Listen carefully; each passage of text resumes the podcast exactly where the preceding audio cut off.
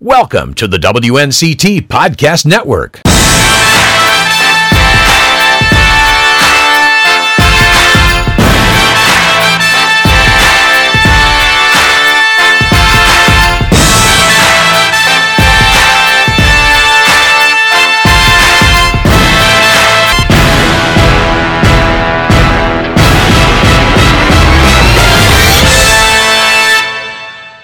Welcome back to the Nine on Your Side Sports Talk podcast. I'm your host, Courtney Layton. I'm here with the ECU women's golf head coach, CC Buford. I'm so excited to talk to you today. Thank you for joining me. Yeah, absolutely. I'm happy to, to be on today and excited to explore all things women's golf. So you've been here for four years, correct? Mm-hmm. So your first two seasons, there was, you know, the COVID pandemic and a lot of things were different. But since then, your most recent two seasons, you've led the program to a lot of success.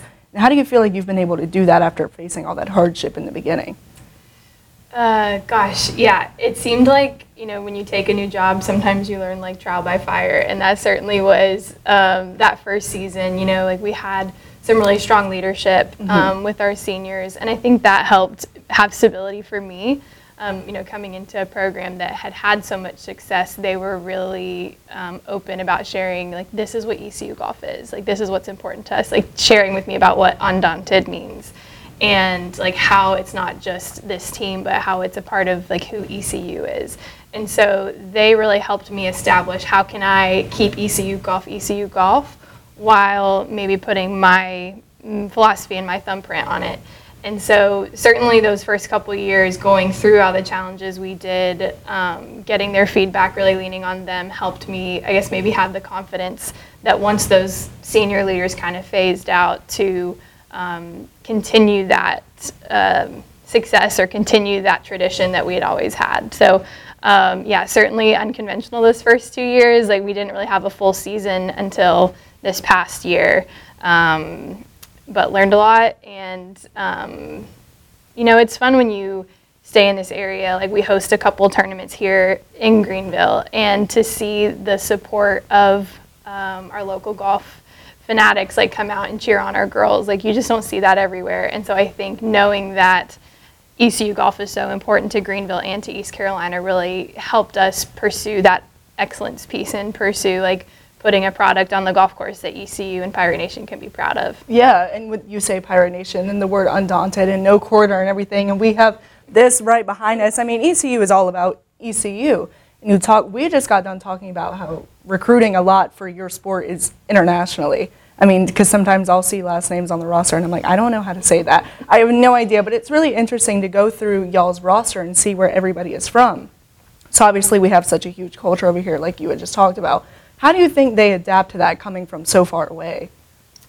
I think that our local kids play a big part of that. Um, when I came, we had three in-state players that really um, like took on those international players, not just as teammates, but like as family. I mean, they go home with them for Thanksgiving break because they can't make the trip back to Europe or make the trip um, you know, back to their home countries. And so um, we really adopt this attitude of a family. Like you're not just joining ECU, you're joining a family. Mm-hmm. And so for them, I think when they see that and when it takes that time to build that trust, like once that trust is there, they're fully committed to like giving their best and understanding the process and really trusting that. And so um, I think uh, how passionate ECU athletics is across the board. I mean, like going to their first football game for an international student, they have no idea what third down means. They have no idea how many points a touchdown is. Oh my god! But just to see like people doing this, like that means something to them, and we actually do that on the golf course too. Like when we make a birdie,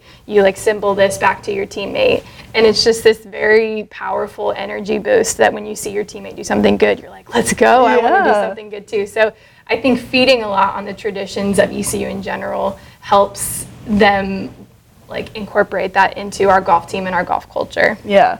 For those who don't know, I used to be an intern at ECU right before I graduated, and I remember coming out to a lot of y'all's tournaments. This is back when I, I did a lot of stuff, social media, and I tried to learn photography and it wasn't for me. But I remember taking pictures of y'all after they would uh, shoe and it would be the no quarter. I have plenty of pictures like that and I always thought that was really cool. But you had mentioned uh, birdie, and that was actually one of the big questions I wanted to ask you because those golf terms. I- have no idea what they mean. Can you explain them? Uh, sure, I will do my best. So, a good place to start is par. So, par would be essentially like what you're supposed to shoot on the hole. So, some holes are a bit shorter. That would be our par three. So, like in theory, a golfer that is scratch would hit three shots to get the ball from the tee shot into the hole. Um, birdie, which we just talked about, would be one better than that. So um, if we're on a slightly longer hole that's a par four and they hit their tee shot, hit it on the green, and then make that putt, that's a score of three on a par four. So that's a good thing. That's Okay. a birdie. Um, bogey would be the opposite. So bogey would be maybe like you hit your tee shot into trouble, you have to punch out, and then you get on the green and then two putt. Um, so bogeys happen a lot. Like it's very difficult to have a bogey free round, which would kind of translate to like a mistake free round. Um, those are really rare. So what we try to share with our team is like bogeys are going to happen. Like for a pitcher, they're going to throw or like they're going to pitch against a home run every now and then. Right. Like nobody's a perfect pitcher. So in the same way, like to not overreact when we make bogeys. Like bogeys happen. We miss free throws in basketball. We strike out in you know the bat sports. So um, kind of just allow those to happen. Don't dwell on it because you don't want one bogey to like turn into multiple bogeys. Right. Um, but our team's pretty good at, at kind of like shaking it off, moving on to the next hole. Um, a couple other terms like an eagle is really, really good. So if birdie is one better than par, eagle is two better than par. So that's much more rare. Like you don't see that quite as frequently, but really exciting when it happens. Um, on the flip side, like double bogey or worse is when you get into like a lot of trouble and you're shooting worse than bogey. Like those are the those are the numbers that like kind of kill around. Like don't if- want that. You don't want that. Like that just it like stalls momentum because then you they like then you've really dug a hole. Like one bogey, you make one birdie and you're back at even. If you make a double bogey or worse, then you've really dug a hole. Like okay, now I have to climb out of that, and then sometimes that can shift someone's mentality of like they were just trying to play steady. Now you feel like you have to play like eager to make birdies, and sometimes that can kind of rattle a player's mentality. Yeah. Is there a reason they have such like interesting names? Do you know Well, that? I think that's so interesting. Well, they're all kind of like um, bird analogies, like birdie, eagle. Um, I guess bogey, maybe not, but um, bogey is technically like a plane in the sky. So maybe uh, I don't know really the history That's of where so those terms come from. Maybe that's something we could look into for, for the viewers if they're if they're inquiry. I can I can look into it. But yeah, that's kind of and it's the same in all languages. So like I'll hear our German player talking with their phone, talking in the phone to her mom, and she'll and she'll be like birdie, da, da, da, da, da, German, German, German, bogey, and it just makes me kind of laugh that like those terms are the same across the whole world, no matter if you speak English or not. Like everybody in golf uses those same words, birdie, bogey, eagle, which is kind of funny. Yeah. Par. Yeah, yeah. I didn't know any of that. I kind of knew. I kind of knew what they meant. I knew par somewhat, but the rest of it, I was like, I'm lost. I don't know. um, but you guys recruit. We had mentioned at the beginning a lot of international players. Is there a reason why a lot of them come from over there, or why that is that a main sport in like internationally, like overseas and everything? Is there a reason for that? Um, I would say there's like kind of a culture difference in sports in America versus in Europe or overseas. Like in America, we are obsessed with team sports. Yeah. Like basketball, football, soccer, volleyball. Like those are the sports that a lot of kids see on TV, so they're really eager to get involved with them early. Now, of course, you have some um, athletes that do like gymnastics or that do pursue tennis, like some of those individual sports. But really, from an international standpoint, like the only team sport that is nationwide or worldwide is soccer. Like they don't they don't have the sort of um, development of those other team sports. So in those European cultures, like recreation is more important than maybe like team sports or sort of that like organized team foundations.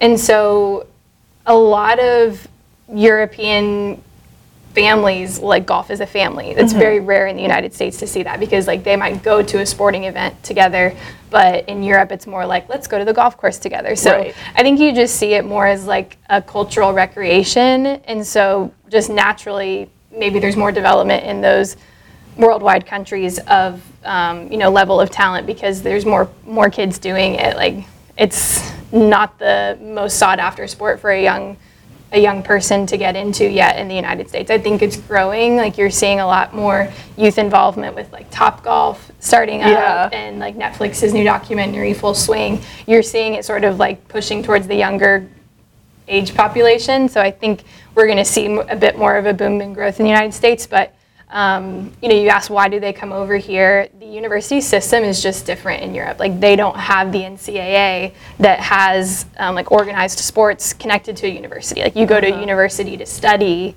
Not play not sports. play sports. I never thought about that. Yeah, so for them, if playing a sport is something they're passionate about and getting their education is something they're passionate about, they don't really have that option in Europe. Like once you finish your year 12 school, you pretty much have to pick am I going to go get higher education degree or am I going to pursue this sport? And so a lot of them aren't necessarily ready to make that jump one way or the other and they kind of evaluate college athletics as Right. the happy medium. Like I can go get my degree in America and continue playing this sport that I love. Um, so yeah, it's really just not an option for a lot of countries. They just don't have those organized um, leagues in the same way that we do. So um, like you see that in golf predominantly, but other other sports too, like tennis is a lot is heavy international. Um, I think you're starting to see soccer that trend too, just because of it being a worldwide sport. Um, you know, some players are thinking maybe college is the right step for me to jump into um, the next league. When did you get into golf? I actually got into golf later than most. Like I didn't really start playing until I was in high school. Like I grew wow. up around team sports. Like I played basketball growing up with my family. Got into volleyball quite early. Um, and my mom was actually a professional golfer. Like she played on the LPGA tour and in Europe and in Asia. She's got Oh like really cool pictures from all over the world. Yeah. Um, but I kind of just was like, oh well, like my brother plays basketball, so that's what I want to do. And then it wasn't until I got older that I was like, wow, this golf thing is really fun. And so um, my second year in high school, I really started to take it seriously and um, devote more time to it. And um, so yeah, I kind of came to the game a little later. Like I was a walk-on in college. I was not a sought-after uh, prospect, but I knew that I wanted to be somewhere where even if I didn't necessarily get playing time right away, that I was a part of something really special. Right. And so, like, where I wanted to go was more important than where I could play. And I mean, I'm super lucky that my development grew to the point that I did make an impact on my team by the time I graduated. But for me, like, it was more important for me that I go somewhere that even if I never played, I was a part of something special. I was a part of a team culture that I could buy into and um, really understand my role as opposed to maybe going somewhere that didn't have high aspirations where I was the best player. Like, I didn't. I didn't really want that experience. I wanted to go somewhere that it was really special. I think a lot of athletes who are getting recruited to go play college sports, I know I went through this, you kind of have to think do I want to be a big fish in a small pond or do I want to be a small fish in a big pond? Mm-hmm. And I think I always knew I loved sports my whole life. I only played softball my entire life. I never, I, I cheered, you know, quote unquote, I cheered. My mom wanted me to cheer and I just, you know, I was like 6 mm-hmm. So I never played another sport other than softball. So once I kind of started taking it serious when I started playing travel ball when I was eight, and then you know you get to 12, 13, and you're like, I really got to think about do I want to play in college? We're getting to the age where you got to get recruited. Right. You got to go to for softball. It's you got to go to camps. You got to showcase and stuff, and you got to start thinking, do I want to go play in tournaments and look at coaches who are have huge programs, and I just you know kind of want to be a part of it. And then there's some athletes who say, you know, I want to go be a player, and I don't care what else is going on. And I think it, there's no right or wrong way to do it. You just kind of have to get to that campus and you feel like this is where I want to be. And that's exactly how I felt when I got to ECU. You had your career at College of Charleston. When you do, you do like recruits and everything, how did they get you onto their team? What was that like? Oh gosh, yeah. Um, we had some like family friends in the area that knew some of the coaches of other sports at College of Charleston, and so you know I'm from Texas, and um, they were like, "Come look at College of Charleston," and I just remember thinking my whole time like, "I'm not going that. Like I'm not going to Charleston. You know that's." That's the hillbilly, South Carolina. I'm not going there. And then obviously, like my naivety had never been there, and so I came on a visit. I started talking with the coach a little bit. Um, kind of, it was more of formality of like to say that I wasn't going to go there. I went and absolutely fell in love with the place when I was there. I'd like never been um, felt like more of a place of home than when I was there. So um, it definitely, like you were saying, it's like getting onto campus and really putting your toes in the water. Like, is this where I see myself? Um, is where the coach is kind of communicating to me my role and like my development. Is that what I want? And those answers came together in a yes for me when I was there. Um, but that is something super important that we, those conversations we have with our players that we're trying to recruit here. Like, it's like you said, there is no right or wrong answer, in that you just have to be certain that wherever you go, you understand that. Mm-hmm. Like, if you go to a national championship contender and sit the bench, you know, you have to understand that there's a process to get into that lineup that you don't just show up and you're the best player on your team Right. anymore. Whereas if you go somewhere that you are the best player on the team, you know, then you step in knowing that, that that's your role and you come in with more of maybe a leadership role or whatnot. But, you know, we, we have those conversations with our recruits all the time because certainly someone can come in and surprise us if they're ready. But, um, you know, we want them to kind of know that up front so that they don't have, um, you know, a draw, a setback of this isn't what I had in mind or this wasn't my plan. Like we want to make sure that we're recruiting kids that understand maybe their development and their path here. And sometimes that's coming in and making an impact right away. Sometimes it means, you know, we've got home tournaments that you can play as an individual, and maybe that's not in the lineup for ECU, but you're getting experience. Right. And um, like that's super helpful for our young players that maybe aren't quite ready to be in the lineup, but still get still get those rounds in of competition. I think a lot of kids who go on to play D1 sports, I mean, we're a mid-major school, but when it comes to sports, I mean, we're pretty out there. East Carolina, I say we because I'm an, I gotta stop doing that, but I'm an alum, so I say we. But um, a lot of kids that end up playing here or any D1 sport at a school, they were the best when they were in their high school. They hmm. were, you know, one of the best players on the team, and they kind of expect to come here and be that way. And it's not that necessarily you're not the best or great at your sport, but it's that you have teammates that have been here for longer than you. You just kind of have to accept that. Now, are there freshmen in sports that come in and just, like you had mentioned, wow everybody and they're in the starting lineup every game or every tournament? Yeah. that happens. sure. But I think when people get recruited by schools, again, it goes back to do you want to be a small fish in a big pond? Or um, you just kind of have to keep that in mind that it's not all about just coming in and being the best. You're going to sit the bench. Um, I learned that the hard way, but you, it's going to happen, and you're Yeah. to get your chances. And so when you get your opportunities, like in softball or baseball, your opportunity is being a pinch hitter, or you're just playing because the person in front of you isn't playing well.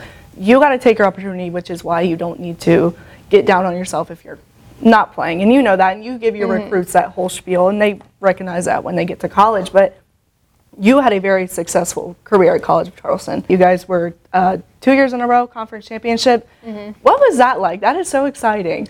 Yeah, I I look back on those years and um, Coach Futrell did an amazing job of training up our leaders on the team, like our senior leaders, to like pass that on to the next group. So I think about when I first got there, um, you know, there was a group ahead of us that really like showed the way for us and said, um, you know, this is where we expect to be, and your work ethic better be there. Your your your outcome, like your results, might not quite be there, but if you can do the process with full effort, you know, down the road it's going to happen. Right. And so, um, you know, though that was my fourth and fifth year, or like the last two years that I was there were when we won. And I think um, so much of that was young talent coming in. Like I think we had two freshmen in our lineup that that um, 2014 season. Um, and so like they came in and really pushed those older older players on our team like you got to fight for your spot. And so there was a lot of this sort of like inter team competition. And I think what sometimes happens with teams is you can like take that as a negative thing like oh my gosh, I'm going to lose my spot. But we really all looked at it as like no, we're going to play for something. Like if I get kicked out of the lineup like good for my teammate. Like Yeah. that means that they're playing really well. And so not having this sort of um, negative animosity towards a teammate that might beat me out. Like that 2014 season, I got beat out a lot. And while that was a bummer for me, and I think back on it, I'm like, I wish I would have played in the lineup, but that fueled me to where that next season I was in the lineup. Like I was, I was not going to get kicked out. Right. And so it was one of those things where we encouraged each other, pushed each other, and like when that comes from within the team, it really creates um, like just a strong team dynamic. Like yes, you all want to play at the same time. You can only play five, So um, like it's not like basketball where you can sub in and sub out in a game. Like that five is set for the tournament, and so making sure your teammate knows that they have your support. Like if they do beat you out, don't be like, oh, I can't believe someone did that. Like that that kind of creates that division within the team. But saying, hey, I support you. Like you beat me out, I'm not gonna let it happen again. But go out and kick butt. you know, go out and do what like do your best so that the team performs well. Yeah. So I, I, I think that that was something important. Like we just we pushed each other, we challenged each other. Um, and by those last two years that I was there, we, we just had that sort of healthy competition within the team where we knew um, in order for our team to be the best, we all had to have a good attitude about whether we get in the lineup or not. Because we had, I think, like nine or ten players that year, both of those years, which is a big team. Yeah. So, you know, half the team was staying at home, and it could have been super easy for us to be like, oh, this stinks, I'm not traveling, and kind of create that divide. But we really were like, no, like when we're here, let's get better so that when they come back, we have that chance to get back in. After that, you got into coaching. How did that start? I always knew that I was going to be in athletics. I mean, my mom was a professional athlete, my dad's in professional athletics. So there really was never a time in my life that I felt like athletics wasn't going to be a part of my career. Um, initially, after school, I thought maybe I'll play and maybe this will be a path for me to go and be a professional athlete. I quickly realized that that sort of environment on my own wasn't as like accomplishing for me as the environment where I was around my team. Like professional golfers is a lonely life. You qualified for something in 2014. Yeah, yeah, yeah. So um, the USGA is sort of like is called the United States Golf Association. So they run some of the best professional and amateur competitions in the country. And every summer there's the U.S. Women's Amateur, which is essentially the most competitive level of amateur golf. At the time, it was. It was like the best tournament to play in if you were a college golfer or a junior golfer. And it had been, I think, like 10 years since we had had a College of Charleston player uh, qualify. Wow. And I remember telling my coach, probably like in the middle of my college career, like my goal is to uh, qualify for this tournament. Like I, I want that for myself, so that when I do come into the team environment in the year, like I have that belief that I can be the best player on the team and the best player that I can be. Um, and so um, it took a couple tries. I mean, I, I tried to qualify every year um, and didn't do so. But um, before my senior year, then I did. And it was actually crazy. Like two weeks later, my teammate did. So we went 10 years with nobody. And then a teammate of mine, Mary Chandler Bryan, um, also qualified. So it was cool to go like experience that with her. And like we, I think, took that experience as teammates competing there. Like, let's go back and like kind of instill this in our team back home that like we can do this every year like we can have players this good um, so how did i get into coaching? Um, once the playing career i mean it, it was so fun and i loved golf but it just wasn't the right environment for me to thrive to be like on my own and traveling. I, I just quickly realized this was not going to be a fulfilling life for me. Um, having grown up around team sports like i was talking about like volleyball and basketball i believe that that's really why I thrived. Like my development grew so quickly in college was because I had teammates in that environment. Like we're not running plays, we're not doing everything together because it is an individual sport. Yeah. But having my teammate next to me that I could be like, hey, let's go do a chipping competition, or you know, I want to drive, or like let's see who can hit the most fairways right now. Like those sort of things where I was challenging my teammate and around people that were challenging me helped me have that development in such a short amount of time. And so when I was thinking about, okay, what do I do now? I really was passionate that this team environment of golf is where I thrive because I grew up being coached by such great coaches in environments other than golf, but learning those principles of um, like when to push a team and when to kind of like let them push themselves Yeah. or when to maybe intervene and get on a player and when to pull them aside and say like it's just like you had a bad day Right. like don't dwell on it like you know there's a time when you can go like hey your attitude was wrong and that's why you play bad. And then there's a time where you're just like the, the, the game wasn't there today. Like short-term memory let's move on. And so i learned a lot through when my coaches would get on our team and get on me growing up um, that i was like okay i think this is an environment that would be really meaningful for me. And so yeah quickly um, had an opportunity open up at campbell university to be the assistant there and got to work with both the men's and women's team there which was um, interesting coaching men versus women. Yeah. like they're creativity, I'll say, is um, on another level than women. Like they want to be the superhero every time. Like if they've got a gap this big in the trees, they're like, "Coach, I can hit it." And I'm like, "Let's think." I was like, "Can you hit this 80% of the time?" And then they'd be like, "Probably not." I was like, "Let's hit the 80-20 rule. Like if you can pull this off 80% of the time, go for it. If it's less than 80, we're playing it safe." Um, but also just I think learned a lot about um, like talking to different personality types. Like so I've learned um, you know at those moments when to push a player, when to kind of be a little softer. And I think coaching guys as well as the women's team there really helped kind of guide those principles and and sharpen those skills. Um, but I love being here at ECU. How'd It's, um, yeah, how'd you get here? Speaking of ECU, uh, yeah, I mean, I think both ECU and Campbell have local in-state players. Like both teams are predominantly international, but still keep that core of kids from around the state. And so when we would be out recruiting events, Coach Williams and I would often be watching the same group. Like we're, we're, we're looking at the same kids in state, the best ones that that we have the potential to, um, you know, bring onto our roster. And so um, I think knowing that we went through like recruiting the same kind of people um, and kids that ended up coming here to ECU, some that ended up going to Campbell, you know, I think that was a part of like maybe what ECU learned about like other teams that are like that were in com- competition with ECU. Like let's look at um, teams that we're playing against. Let's look at coaches that are in the area, and I think that was probably just what opened the door. Um, but a, a big reason of why I took this job at 26 was um, like the leadership of Jon Gilbert. Like I remember sitting down with him, being like, "I'm not ready to be a head coach. Like I've only been in this for two years. Why do you want me to come here?" And hearing him say things like, "You know, you might have only been coaching for two years, but you've been a competitive athlete your whole life." And he's like, "I've talked with your college coach. I've talked with other coaches who have been around you." and all of them say the same things that like you're a leader and he's like that's what the coaches that we want here and so um, you know hearing his confidence in me i was like wow okay this is the most important person in our athletic de- or in the athletic department of ecu saying he believes in me why would i not believe in myself and so Yeah. that was a big like his leadership but also um, the competitiveness of ECU's women's golf team. I mean, they've had a history of being, um, you know, in the NCAA tournament. Like we're in March Madness now. Like they were always sort of one of those at-large teams that would get in on the number, and so I knew it had a successful golf tradition, and that was something that I was excited to be a part of. is there anything else you want to say about coaching or ECU?